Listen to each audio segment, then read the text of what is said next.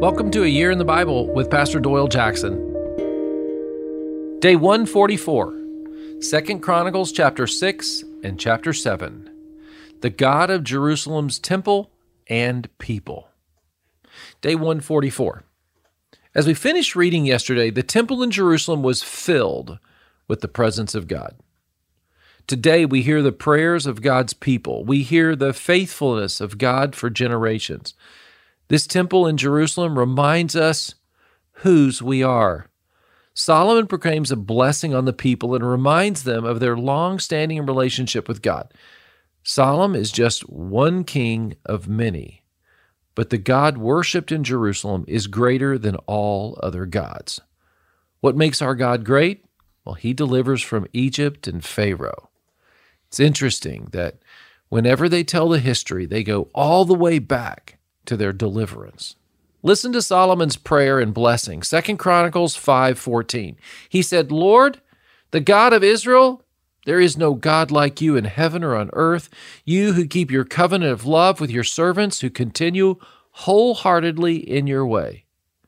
The Lord is worthy of our love, for his he is faithful in his promises. He listens to our prayers." Verse 21. He says, "May you hear us and forgive. When we need your forgiveness, it's there. And God, we're going to need it.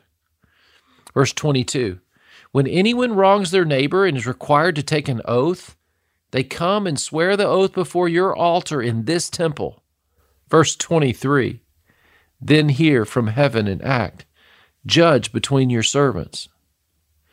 See, we, we serve a God who is good and his love endures forever. It's, it's listed here in chapter 7, verse 3.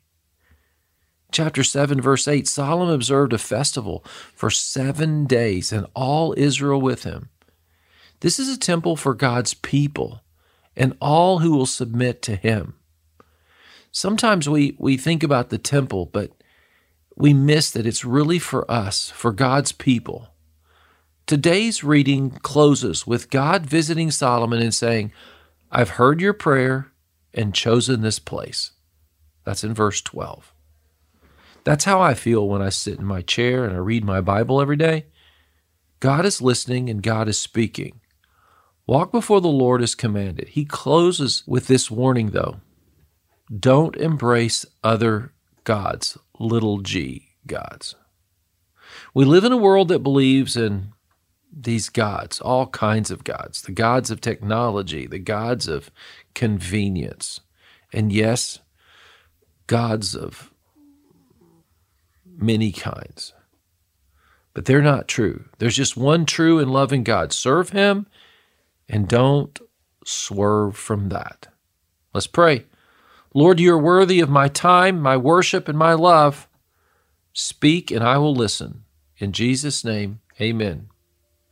Listen, reading the Word of God prepares you for life. Keep me posted on how it's going. Just let me know at pastor at tcnd.org. Pastor at tcnd.org.